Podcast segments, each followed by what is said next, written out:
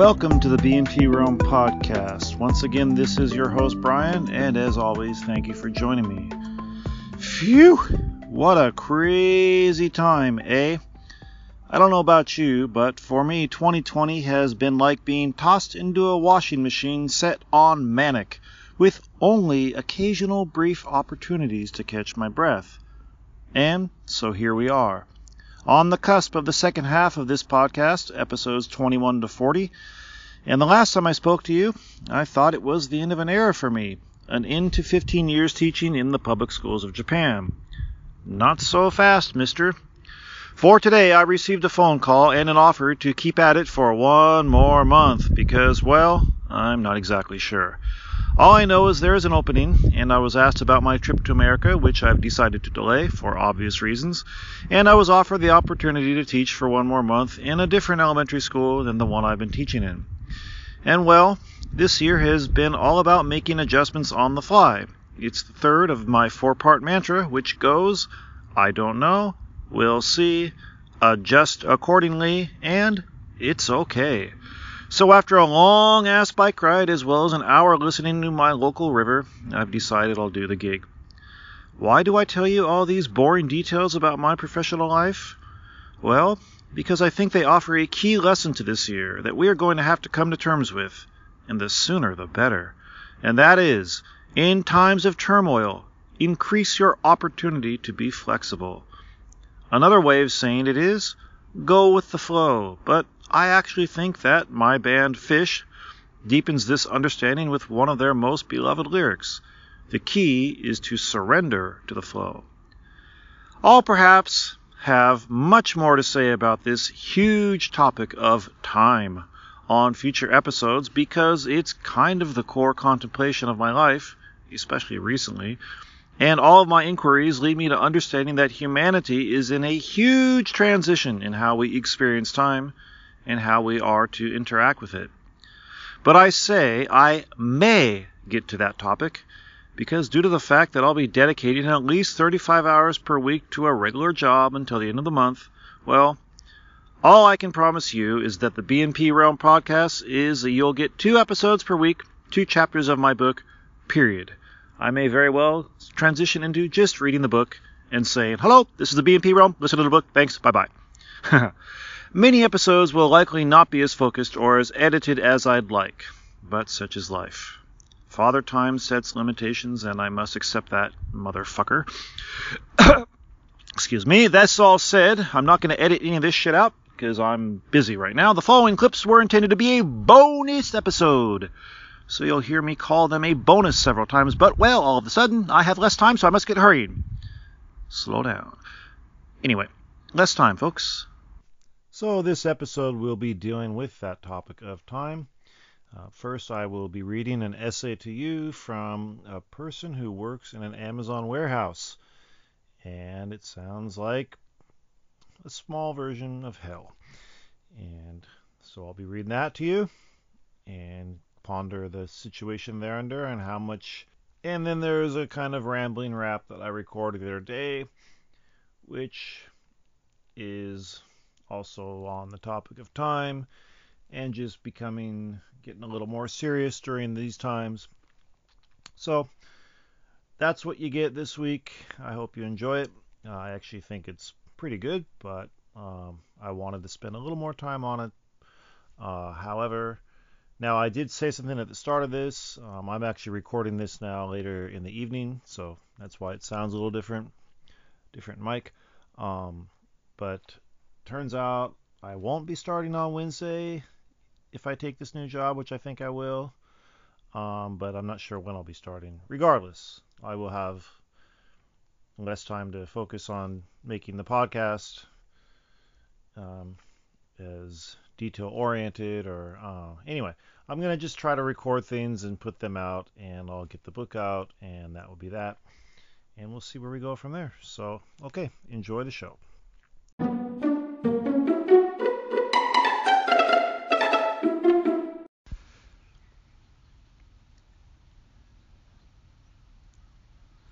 I'm sitting outside after my lunch here, so if you hear any strange noises, such as a squawking that I just heard a minute ago, It's because I'm outside. Okay, I'm going to read this article out loud. And I don't know where this article is going to go, but it seems interesting. It's from the Medium. And it is from a series Life in the Time of Coronavirus is a new Gen series. Gen is a publication on Medium where we are interviewing people across the country who have had their lives upended or are experiencing the stress of the unknown. Excuse me. This Amazon employee who wishes to remain anonymous is an inbound Stow associate in her mid 20s working at a major California warehouse. Employee organizations in other warehouses have been negotiating for increased labor rights with some recent successes, but her facility does not have such an organization. Okay, here's the article. If I could stay home, I would, but I need this job. We have work gloves and hand sanitizer, but nothing else to protect us from the coronavirus. Everything has been touched by 1,000 hands hands at the manufacturer, the distributor, the docks, the trucks, hands making up the pallets. Then I pick up each item and put it on my pod, and that pod goes to other sets of hands the pickers, the packers, the shippers. We move fast and we sweat when we work. The warehouse has no air circulation. One sneeze particle, and it's just caught inside. What if my whole department, my whole warehouse gets sick? For my role, I stand in the station and I receive items toys, books, clothes, household goods, even dildos, I'll be honest, in bins. I take each item and move it to a pod with shelves beside me. When I completely fill the pod, which is self driving, it heads over to the outbound section. The customers want their stuff fast. Our days are built around that desire. Before the pandemic, I worked from 6 p.m. to 4:30 a.m. 10-hour days, 4 days a week, except for peak holiday season when I worked overtime, 5 days a week, 12 hours a day. I got paid $15.55 per hour base pay, plus 60 cents extra for working overnight. So $16.15 per hour and around $23 for overtime. We do get benefits including dental, vision, and health insurance and a 401k. In normal times, I bring home about $1,900 a month. Because of the coronavirus, demand has shot up. We're now required to work five days a week, 10 hours a day. We're short staffed. Half my team isn't showing up. They're scared or they're sick. I don't know. Rumors have been circulating that 50 workers here are being tested for the coronavirus. I know at least one is positive. A single mom told me I can't risk getting sick. She was worried that if our city went on lockdown, she wouldn't be able to get back to her kids. She stopped coming. I live with my extended family, little babies, older people. Every day I wonder, what could I bring back to them? I often say I live at Amazon half the week, but now it's most of the week. I sleep all day and wake up at 3 or 4 p.m. Eat, drive to work, arrive around 5:30, get water, try to use the bathroom. The bathroom situation is a constant challenge. In a 10 hour shift, I get two 15 minute breaks and a 30 minute lunch break. And then I get 30 minutes of time off task to do whatever I need to do. But a normal bathroom trip can take 7 to 10 minutes round trip, depending on the station you're assigned to that day. So you can really only manage three trips over the whole shift. I have to drink a lot to stay hydrated because the work is physical, and I'm trying to wash my hands thoroughly. Sometimes I don't go to the bathroom when I need to because I'm close to getting a write up. I can't chance it. If you go over your time off task for whatever reason, you get a write up. Six write ups, you're fired. You can also get a write up for not going fast enough. I'm required to move each item from my receiving area to a pod shelf in 12 seconds at most with 5 seconds in between each motion. If my weekly rate is not above 80% of what is required, I get a write up. Six write ups, fired. I have to keep a working flow, going at top speed, sometimes moving big items really fast, always thinking I could lose my job. I probably stow 600 items in a pod, then I start again. Last year I was injured on the job. On my doctor's recommendation, I requested that I be allowed three extra seconds to move each item. Management would not accommodate me. They put me on unpaid leave for a month. I couldn't pay my phone or credit card bill. I pushed myself and headed back before I was fully recovered. Because I was rusty, I didn't make rate. I got two write ups immediately. I'm still in pain from the injury, by the way. Some days are worse than others. Now, things are especially crazy. Regular items come in, but they're sorted to the side. We're only sending out essentials and board games, I noticed recently. I guess people are really stuck inside. But mostly it's diapers, medicines, rubbing alcohol, Lysol wipes, hand sanitizer, face masks, gloves. We don't sell these items in singles anymore. Customers want packs. A four pack of Lysol wipes, a five pack of hand sanitizers, big cases of vitamin water and baby wipes and tissues. So much stock is sold out. Workers are stressed, above capacity, and understaffed. And we still have to hit our rates. Even though they're exhausted, lots of people are going to keep working. I would assume someone who really needs to pay, I'm sorry, I would assume someone who really needs the pay would probably come, even if they're ill.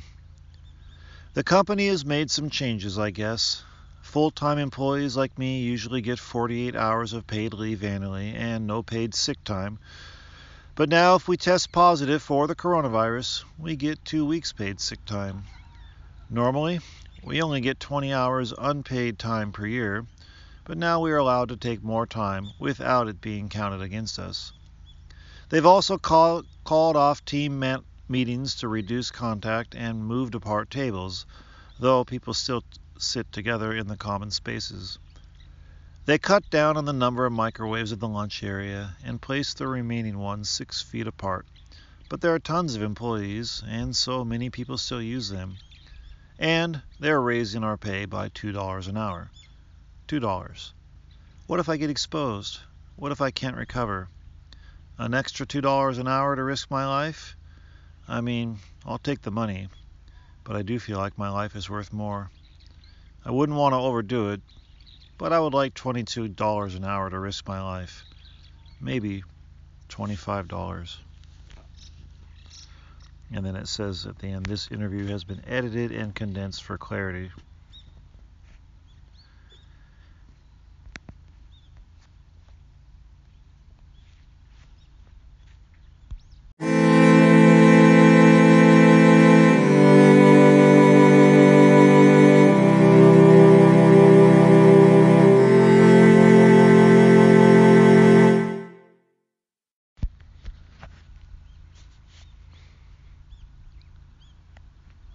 Yeah, I just read the interview and I feel kind of like an asshole.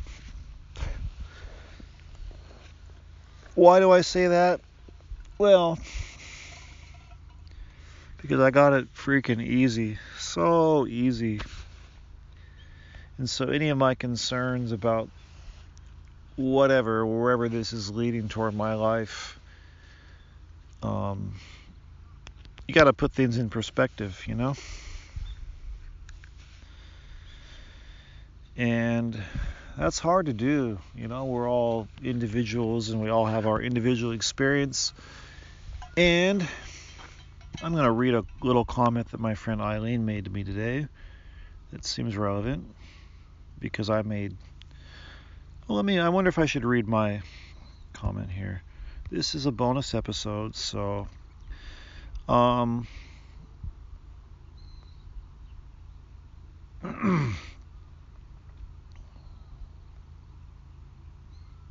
I'll read Eileen's comment first because it does seem relevant.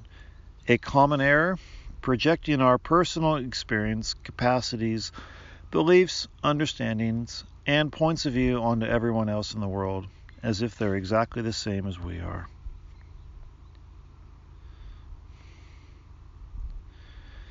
I wrote true, which is why I've kept silent mostly this week. I know everyone is feeling the stress of this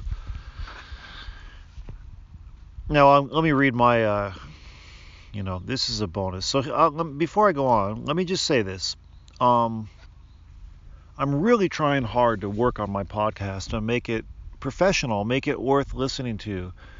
Because it's really easy for me to sit down and just yak into a microphone and spit out whatever comes on my mind and then say, there's the podcast.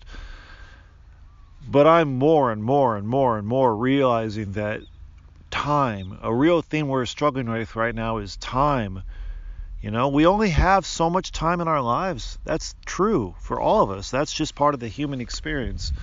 And so I don't want to waste your time. I don't want to waste my time. Half the reason I stopped doing the baseball practices is because they waste so much time. And I'm thinking to myself, all this time where they're doing all this, come on, we could be doing it faster, more efficiently. And that's not to say that faster is always better, but it's to say that I don't want to waste your time. So I spend a lot of my time on this podcast. Like last night, I honestly spent pretty much my whole work day yesterday, and this sounds like I'm complaining, but I'm not because I love doing it. But I spent probably of the seven hours I was at work, probably four to five hours just like getting the research done, reading my book, reading stuff, you know, kind of planning out the podcast. And then I went home and I spent three, maybe four more hours, three or four, you know, so probably a total of eight hours just preparing that one podcast, which is only an hour long for you guys. And I wrote everything out. It was all scripted. Um, but now here it comes back to like our culture and our life. I put that out there and not I'm not laying a guilt trip on anybody and I haven't asked for money for my podcast yet, but I put it out there and it's all free. There's nothing that comes back to me besides people saying, "Yeah, I enjoyed your podcast," you know? And again, I'm doing this there's an intrinsic sense of reward for me. There that's to me I'm much more um, motivated by what I intrinsically feel, like the intrinsic sense of I enjoy this than I am the extras, the, the you know being like complimented or given money. However, I need those things too, you know. So, um, but what I'm getting at here is that I've got a lot of free time, but on the same time, I'm always, always thinking, gosh, if I only had more time. Like I was today, I'm planning out kind of my my new life, my new schedule, and I was thinking, okay, I've really got to focus on this. I've got to create a work schedule, and this is not to. This is a time is such a huge topic for me, you guys. I don't want to live on the clock. I don't want to be like every day I've got to be there at 8:15 and I've got or you know I've got to start this at 8. You know I don't want. I hate that. I hate it. I can't. It's just hard for me. However, that is the human condition. You know we don't know how many days we have in our lives, so we have to limit what we do. Um, one thing I read a while back from a guy who talks about maturity and archetypes and becoming a man is that one of the decisions you have to make as a man is what are my limitations? Like, what will I focus on? What will I use my time for? And so I'm really, really like so focused on this to the point where sometimes I get a little crazy over it. And then that's when I'm just like, all right, just take a break. But it's really hard for me and it's funny because externally from the ex- from the outside it, like from my my family's perspective it's like oh dad's quitting his job he's all free he's all out riding his bike and stuff and it's partly my fault because i haven't taken the time to communicate to them but i'm spending mostly all of my time working in a sense in a sense you know and again it's love. It's work for love. It's not like it's not like this article I just read where this person is working this job that God that I had trouble getting through that article. I was reading it in as measured and as calm as a tone as I could, but man, I wanted to cry several times reading that cuz God, god damn like how harsh is it that that person like oh, I mean, it's that whole article to be as heartbreaking it's heartbreaking. And then I started feeling the guilt of like, well, I use Amazon all the time, and I love how I can order today and it'll come tomorrow. But then it real then it it hit me like there's a cost to that. And I've said this about Amazon. Um, I've said this to people before, not that often, but I've said it like Amazon is great for the customers. And that's why I'm not like, well, Jeff Bezos is evil and all this shit. Like, I love Amazon. Like, it's so great for me as a customer. Prices are pretty damn good. I mean, I got this, I got this, the, the Amazon Kindle Fire last year for under a hundred dollars. It's this big ass computer basically that my daughter, basically, I've kind of given it to Ivy. Um, I told her this is our family's very informal about birthday presents, but I said this is kind of your birthday present. This is yours, you know. So if you need to use it, you don't ever need to ask me, can I use it? Like it's yours. Anyway, I got it for under a hundred dollars, and it's so incredible. And it came like one day later. And I do probably myself because I don't have a car, and just because of the convenience of it and the price. I use Amazon for more than half of the stuff I buy. You know, I bought this portable little keyboard. It's awesome. It's so great. I can use my phone and it's like having my phone as a computer and I just bring this little keyboard around it. It, it folds up to the size of a phone. It's like a folding compu- a keyboard. Um, and it was like $30, you know? And so as a customer, I'm like, Amazon's great, it's great, it's great. But then I read this article about the person behind Amazon, not Jeff Bezos, but the person actually doing the work to get me that stuff so quickly and cheaply. And it's like, wow, you know, there's some guilt. I feel some guilt. Um, so we're working a lot of this stuff out, you know. Um, we're working a lot of this stuff out. And like one thing, I'm gonna say this that I hope, I hope to God that it's so hard for me to communicate right now. It's so hard because if people knew how much compassion and love I have, like, and yet at the same time how much frustration I have with just our culture. And this is this is not like this just came about because of the coronavirus. This is as I wrote, it's not 47 years in the making, but it's pretty much since I was a teenager. This feeling of like, God, our culture is fucked and shallow and stupid, and people don't love each other, and we're so rude to each other. Like that's been going on since I was pretty much around 14 years old. That's when it really started. I went into my first major depression. Okay. So I say all this stuff to not to not criticize you for your behavior. I say this stuff to say, come on people, let's get real and let's care for each other and let's take our shit, let's take our lives a little bit more seriously, you know? And however you do that is your decision. But what I want to say, and I'm, you know, I know I can sound like I lecture sometimes, and again, it's like I have that capacity. I can, I, I could totally turn off my heart and just be like, okay, motherfuckers, this is what needs to be done. I don't think it would work that well because I, I myself kind of tune that, that vibration, that, that sort of communication out. Like I can listen to Adolf Hitler's speeches, and of course it's all in German, and feel the power of it. But at the same time, I also tune it out because I'm like, this guy sounds like a prick, you know? So I'm trying to temper that. But what I want to say is all of us who are blessed with time right now, whether that's because of the coronavirus or because you've just had time, I hope you're doing a little bit of time, spending some time on doing some you know, don't, okay, I get to binge watch all these TV shows, or I can go back and watch classic sports events and do some of that. I'm doing some of that, but do some actual deeper work in service of your fellow man, you know? Do some actual thinking about this these topics like what is wrong with the world and how can I how can I impact it and make it better? You know? What things bother me about the way the world works? What things have I been holding inside? And I've been saying, well, I kind of dislike that, but uh, that's just the way the world works, as we say here in Japan. Shoganai, that's just the way it is. Well, you know what? That's just the way it is. I think I would hope that the whole experience of the last month for everybody will make them at least recognize that that's just the way it is, is bullshit. Like there's nothing to that. Things can change suddenly. And so this is an opportunity to think about okay, since things can change so quickly, what can we do? What can we do? What can I do? We don't have to think about what we can do. What can I do? And for me, for me, um, and again, I'm trying to be really, really measured in this and con- contemplating how do I share this information? When do I share it? Who do I share it with? All these are deep questions I'm spending a lot of time on. a lot of fucking time on. time, time, time. You know? And it's not, again, it's not a complaint because for me,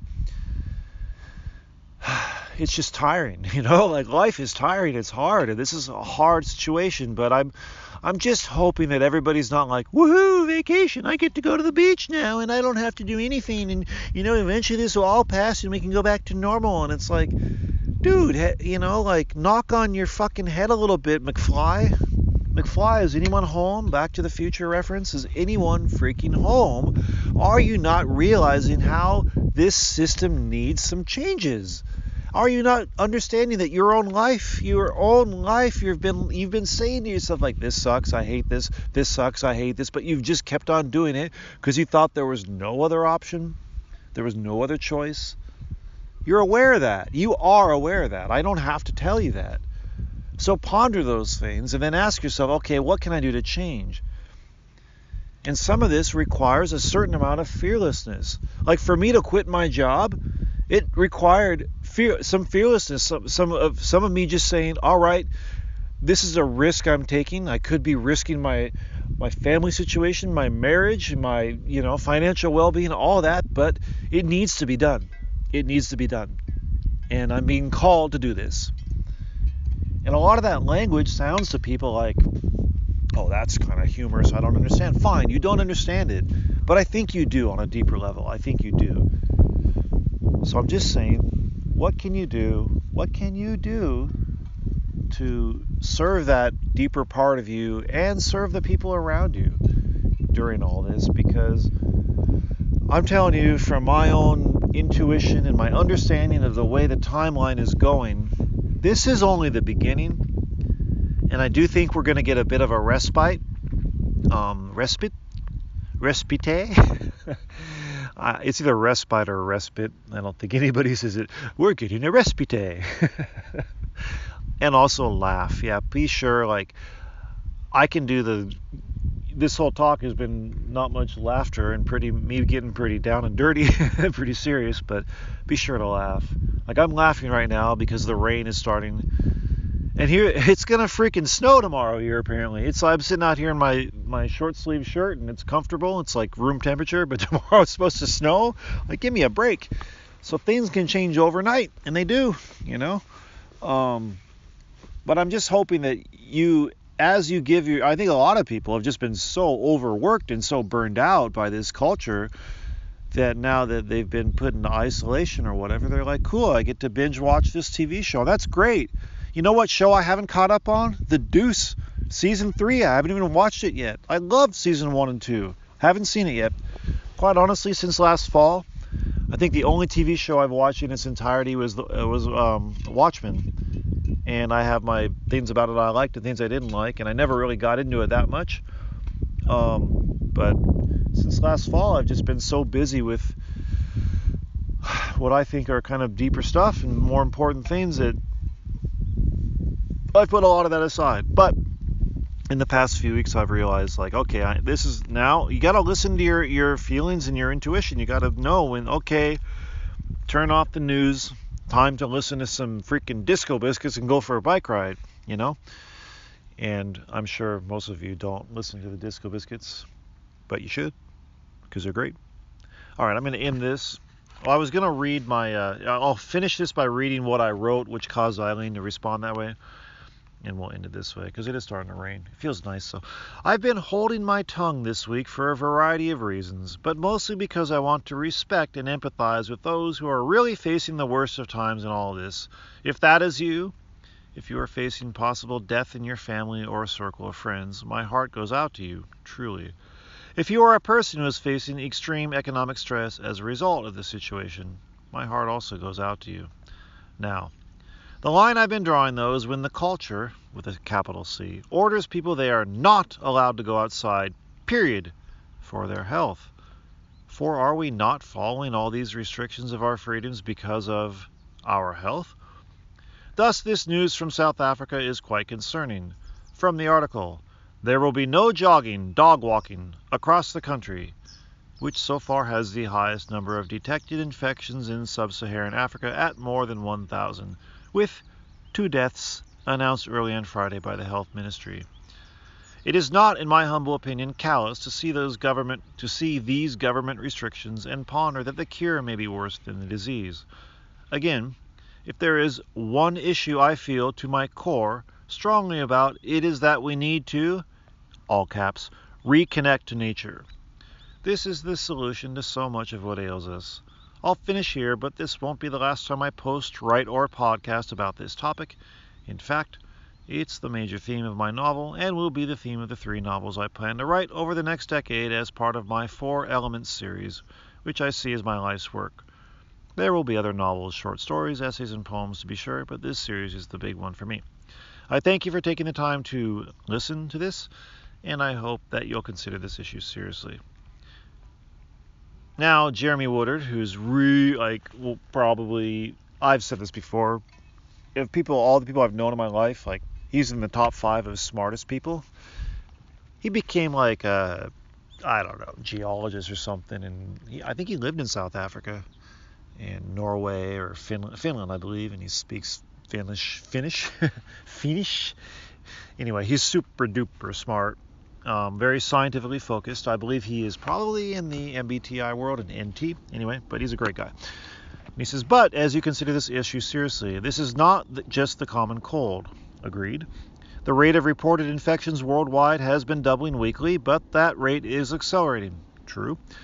Those are my comments by the side. Of those, look to places like Italy and Spain for more reliable statistics. The death rate in those countries with a well developed, equipped, and funded healthcare system is close to 10%. 1 in 10 dead. Now, your example is South Africa. We're talking about a country of nearly 60 million people, with approximately 19% of the adult population HIV. Tuberculosis is rampant, particularly in that same demographic. In the province I live in, oh, he is in that South Africa, KZN, the rate of HIV infection is estimated to be close to 25%. Furthermore, it is estimated that 16% of households in RSA are informal settlements, the term used here for the slums or favelas or whatever term you want to use. Entire families living in a single room with no running water or basic sanitation. All these stats are available from the South African government. Since the first case, reported March 5th, the infections in South Africa have increased by 30 to 35% daily. As of today, there are 1,170 reported cases, and the first two deaths were reported today. We've seen what this virus has done to developed European countries. We're watching what is happening in the U.S. Every bit of information tells us to take this seriously. Yet, when a much country with much higher risk than others heeds the warning, you criticize. The healthcare system here is nowhere near the standard of Europe. The system will not be able to handle this. Just my two cents. I'm going to actually love this now.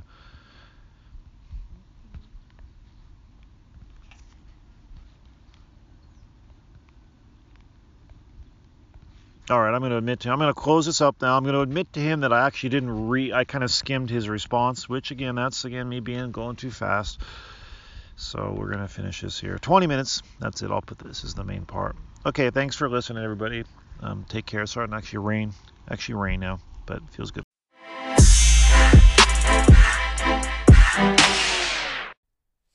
Book 3, Chapter 1 The Lonely Devil. Sylvanus spent much of his first week of mobility in bed. Mostly he slept, but sometimes he rested with his eyes open, reflecting on what had transpired and what might be next. Thinking about what was happening to the forest resulted in immediate tears, so he learned to avoid such thoughts. Instead, he focused on his present and the future. He was thrilled to be free and excited by the possibilities. Yet he had no idea how this world worked or what his place was going to be in it. Eventually, he would get out of bed and merrily walk around the room. Each step was a revelation, something not to be taken for granted. When the Lucases weren't there, sometimes he would even jog around the house. Yet of all the things he did in those first weeks, dancing to the Lucases' extensive music collection made him the happiest. After dancing to the point of exhaustion, he would end up in the bathroom, examining his barky exterior in the mirror. It was more bark than skin, and was slowly flaking off, like sunburnt skin does. Unlike a sunburn, however, what lay underneath was not raw skin, but a thinner layer of bark. He tried to peel the bark further, but it wouldn't give. Besides, it hurt. When he first peered into the mirror, he'd been shocked. He had expected to see a face similar to Lucas's, but instead had been confronted by a monster. His face was a patchwork of bark with clumps sticking out most noticeably from his forehead and cheeks. His lips were not the usual pinkish red, but were brownish red. His nose looked like one large piece of bark flaking on the sides with two dark slits in the bottom, and his hair looked like a disheveled bird's nest. But there was one saving feature his eyes. For one, their shape was certainly human, but what made them special was their color a deep green with a hint of woodsy brown. They were the color of the forest. The rest of his body was just as barky as his face. Human skin broke through nowhere. Even in the areas where the bark didn't exist in thick clumps, there was still a layer of flaking bark. So, Sylvanus spent hours peeling at these flakes, hoping to see human skin emerge. Because he knew that as long as he looked like this, his mobility did him no good. He couldn't go out into the world. No, for the time being, he was still trapped. At least the Lucases accepted his appearance. Both Lucas and Terry looked at Sylvanus like he was just a regular man, and Scarlet did her best. One day, he went into the living room where Lucas's eyes were hopscotching over the sports page of the Post. Terry was focused on a cooking show, how to make real Japanese sushi, and Scarlet had her head in a book. What's up, Sylvanus? Lucas asked, dropping the paper so he could see the tree man, who was still dopey from sleep. Me, I guess, the tree man said, drawing laughter from Lucas and Terry. You guess? Lucas said. Silent for a moment, Sylvanus said, It's just so weird, you know. When I was in that tree, I tried to imagine what life must be like for Paul Lucas and his family, but I just had no idea. What did you expect? Terry asked. I don't know, Sylvanus said. Just not this. It seems like a dream. Well, maybe that's because you're sleeping so much, Lucas said, and Sylvanus laughed. Plus, and I hate to belabor this point, you are only seeing a tiny sliver of the world right now, just as you were only seeing a small slice of it in the tree. I know that, Paul. Sorry, I, I know you do, Lucas said. On the plus side, I'd bet that you've seen a part of the world in a way that nobody else has ever seen before. Yeah, I wondered that too, Sylvanus said. Was I the only guy in a tree? Are there others? Funny you should bring that up, Lucas said. One night, when you were in the tree, I did a bit of research on the internet about tree men and found some intriguing information. There were reports of man eating trees in Madagascar, ancient forest gods in both Rome and Britain, and the Green Man, who has appeared in cultures all over the world, but is especially common in the British Isles. But all of the things I found were not real things, they were part of the cultural imagination instead. So I think you are unique. At least if there is another of you out there, his story has not been widely publicized. Interesting, Sylvanus said. Still, Sylvanus, Lucas said, even though I understand that this is all very strange for you and I don't want to rush you, I really think if you can get out of the house from time to time, it will broaden your perspective. That's just it, though, Sylvanus said. By just getting out of the tree, I am having trouble processing what I'm experiencing. That makes sense, Terry said. Right now, we, we just want you to get rest and begin to feel better. Yeah, I don't mean to sound as if there's a rush, Lucas said. I appreciate everything you guys have done for me, Sylvanus said, and I'm sorry if I'm a burden. Not at all, Lucas said. We like having you here. We just wish you had the energy to stay awake longer.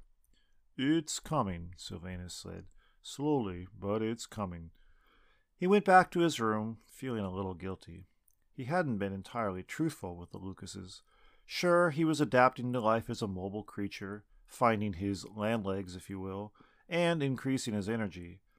But that wasn't the main reason he didn't want to leave the house. Was he always going to look like such a freak? A few weeks passed, and during that time Sylvanus began to spend more time awake, usually in front of the television.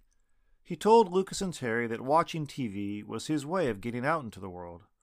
Both cautioned him that the world on TV was not the same thing as the real world outside of the house, but they understood that Sylvanus was fascinated by watching all the moving images and listening to the various bits of nonsense one could hear on TV. It was all rather overwhelming. There were so many choices, not only in the number of channels, almost 100 on the Lucas's cable package, but all the various shows sports, news, documentaries, cooking shows, travel shows, war shows, nature shows the list went on and on. And then there were the ads. When he'd lived in the tree, Sylvanus really had no idea how many things there were in the human world. If you could imagine it, it probably existed and was probably being sold to you by a good looking somebody on some channel or another. They, the people on TV, were almost all good looking, of course. No way would the TV station owners ever subject their viewers with having to see a scary oddity like Sylvanus on their screen. Nope, he was about as far from TV appropriate as a guy could be. On the other hand, he did notice that there was some kind of holiday coming up where people dressed in scary costumes. Perhaps he could be on one of those advertisements. After watching for a few hours, though, he'd have to turn the TV off. He could only stand so many pretty faces in one sitting. And, to be honest, he was getting tired of sitting. He was going to have to leave sooner or later. As he was pondering this, the doorbell rang. It wasn't the first time this had happened, but he'd always ignored it until now. No, he was bored, and while he worried about how the person outside might react when they saw him, he decided to throw caution to the wind. It was, after all, only one person. He walked slowly toward the door, wrestling with his decision. He finally convinced himself that if the Lucases could look at him without freaking out, so could this person at the door. He reached out for the door handle, here goes nothing, and opened the door. A balding, middle aged man in a shabby suit stood there, eyes cast down slightly towards some pamphlets in his hand, and he started. Uh, hello, I'm from the.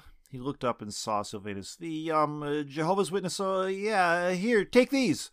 He shoved two pamphlets in Sylvanus's hand, already backpedaling as though Sylvanus was an infectious leper, and before Sylvanus could secure the pamphlets, they fell to the ground, and the man had turned away, speed walking down the driveway. Wait, Sylvanus yelled. I'm not going to bite. But the man kept going, right on by the neighbor's house and out of the cul-de-sac. Sylvanus picked up the pamphlets and closed the door. So much for taking chances.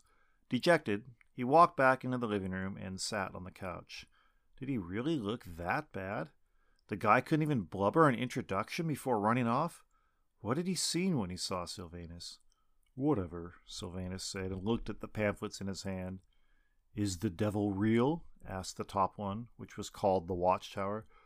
Yes, and he lives in a cul-de-sac in Lincolnton, Sylvanus said, then growled as scary a growl as he could. Are you all alone? the second pamphlet asked. Sylvanus didn't have the heart to come up with a wisecrack for that one. Don't worry about that dude, Lucas told Sylvanus over dinner that night. Paul's right, Sylvanus, Terry said. Jehovah's Witnesses are pretty strange, and they are not reflective of how most people think and act. Sylvanus knew he should trust Lucas and Terry, and knew there was some truth to what they said. Yet he also knew that many people would react to him the same way the man had, because he still looked like a tree with a man's form. I appreciate you guys trying to cheer me up, Sylvanus said, but seriously, I've got to do something to get this bark off me. It is coming off, Terry said. Just maybe not as fast as you want it to. Definitely not as fast as I want it to, Sylvanus said. I want to get out of the house, but I can't. Not like this. Isn't there anything I can do to speed it up? I wish I had a definite answer to that question, Sylvanus, Lucas said. Perhaps we could bring you to a dermatologist, Terry said. Do you really think they'll know what to do? Lucas said. There's no dermatologist who has ever seen anything like this before. I know, Paul, Terry said but they are more qualified to have a possible solution than we are.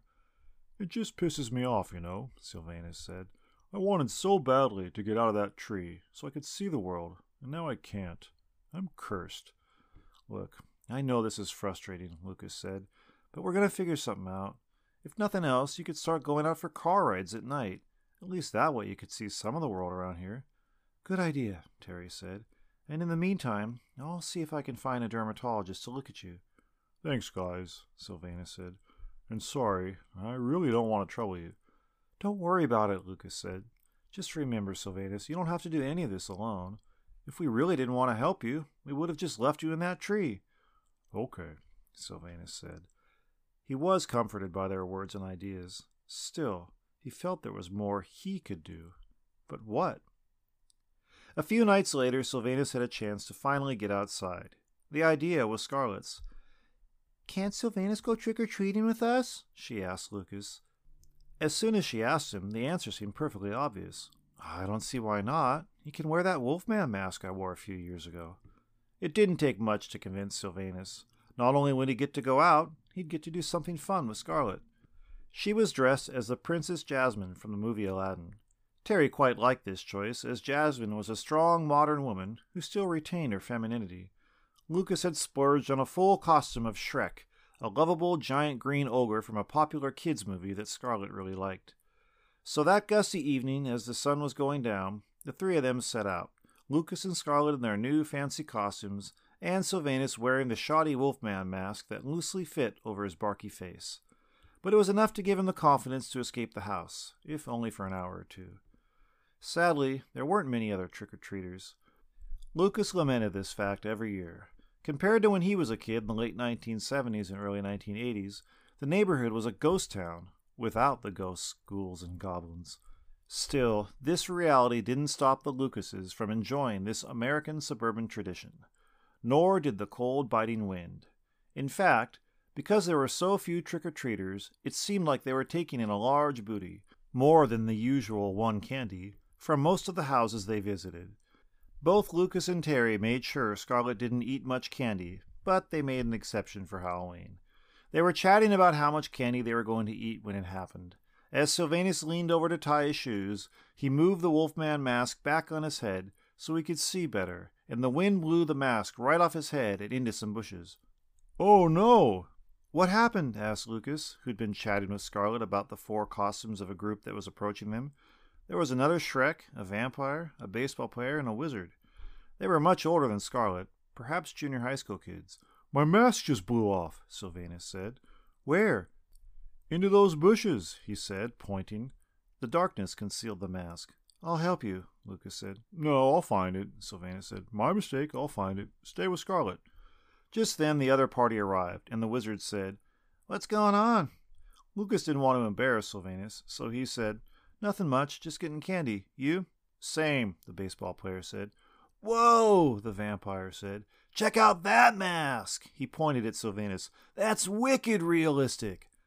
Sylvanus stopped moving toward the bushes. Um, yeah, Lucas said. Thanks. Sure, the kid said. I bet you could win a contest with that one. What is it? A, um, tree man, Lucas said. Wow, original too, the Shrek said. Unlike ours. Lucas laughed. True. Okay, guys, uh, take it easy, but don't take all the candy. Yeah, we will, the vampire said, and they started to walk off. Okay, Lucas said. Let's see about finding your mask. But Sylvanus didn't move. What? Lucas asked, and then he saw. Sylvanus was fighting off tears. Hey, hey, don't take it like that. Don't. But then he realized no words were going to ease the pain. So he hugged the tree man, holding him until Sylvanus said, Okay, I'm okay. Let's call it a night, Lucas said. No, Sylvanus said. What? Don't let me stop you guys, Sylvanus said. That'll only make me feel worse. No, let's keep going. He trampled into the bushes, reached down, and said, Got it, let's go. They continued to gather candy for the next hour, and during that hour, Lucas had a strange but comforting thought. It was fitting that under the former tree man's barky exterior there lived a man who was not easily shaken. Chapter 2 The Information Age One evening in early November, Larry called. He told Lucas he'd been traveling around the American Southwest when, by serendipity, he'd met a young reporter named Randy Rhodes who worked for the Tacoma Times, an alternative weekly in Tacoma. Randy Rhodes? Lucas repeated. You mean like the guitarist for Ozzy Osbourne in the 80s, whose tragic death sent shockwaves of sorrow into the hearts of metalheads the world over? Are you still mourning? Larry asked. Nah, I never was much of a metalhead, Lucas said. Me neither, Larry said. Anyway, same name, but I think it's spelled differently. Not that it matters. What matters is I told him about Sylvanus, and he is interested in telling Sylvanus' story.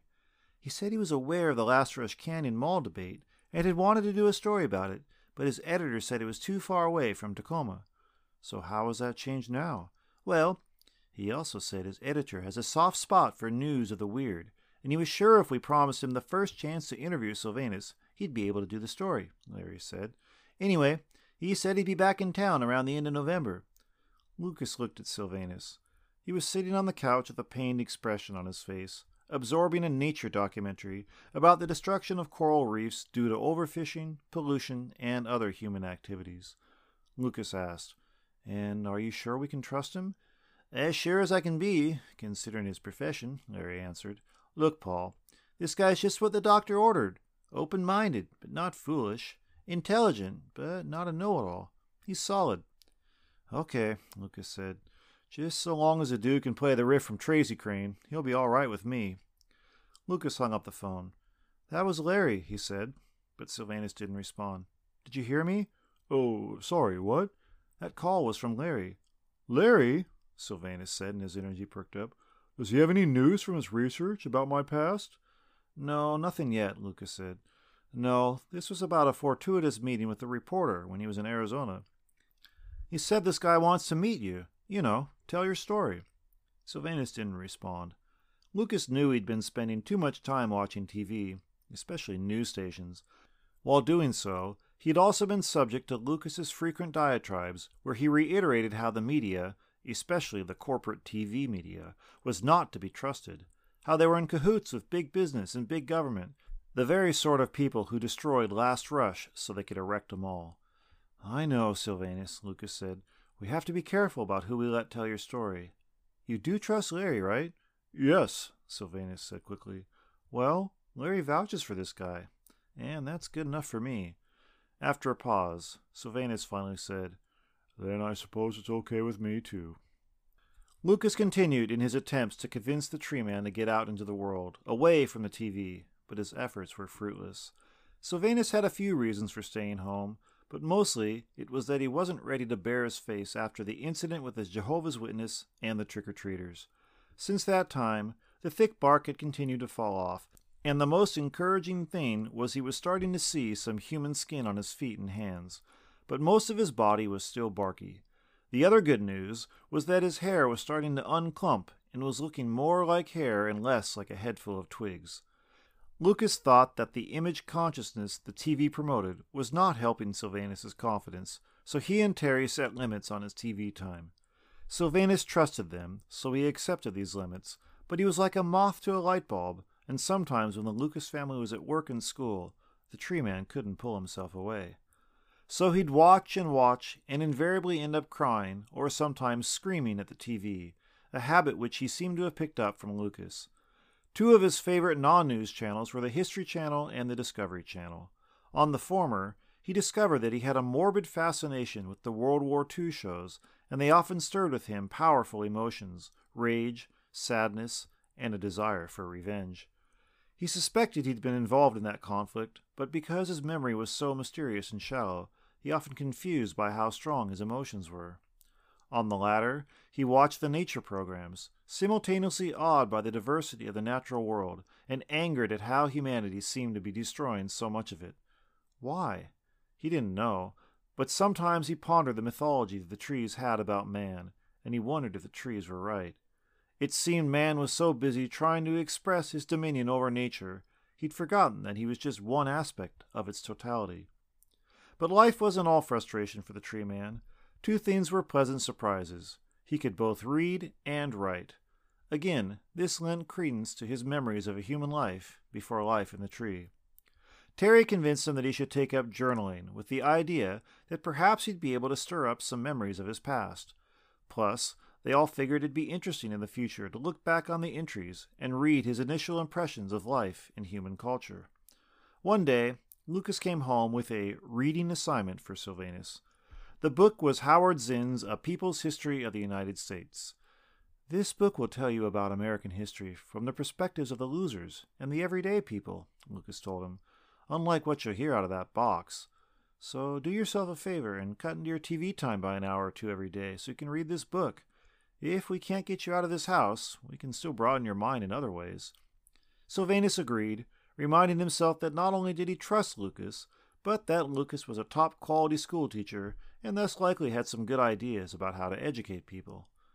With that thought in mind, Sylvanus suddenly remembered a phrase he'd heard on CNN that day he wanted to ask Lucas about. Collateral damage? Lucas repeated. Ah, man, I really hate that phrase.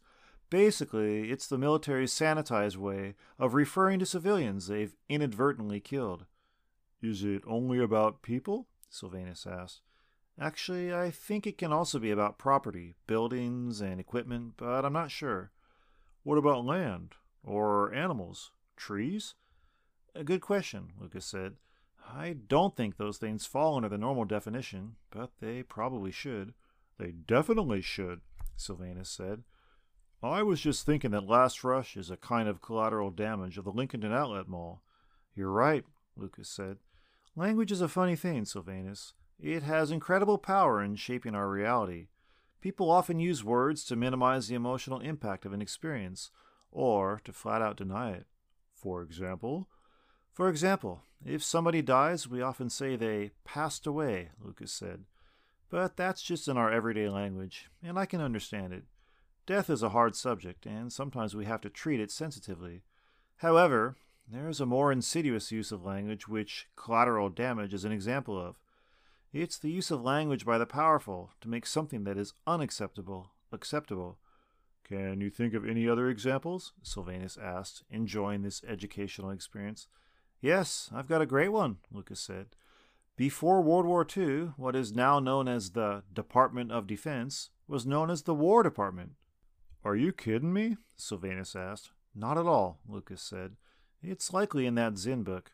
So now, any time since World War II, when America has had troops fighting in a foreign country, from Korea to Vietnam to Panama to Afghanistan, we have always been told it's a matter of national defense, not an aggressive act of war. An act of war fought by people who really have no choice in whether they want to fight it, Sylvanus said, angry now. What do you mean? Well, today I was watching CNN, and they were interviewing some filmmaker who was saying that if these wars the politicians started were so noble, why were there almost no children of those politicians fighting them?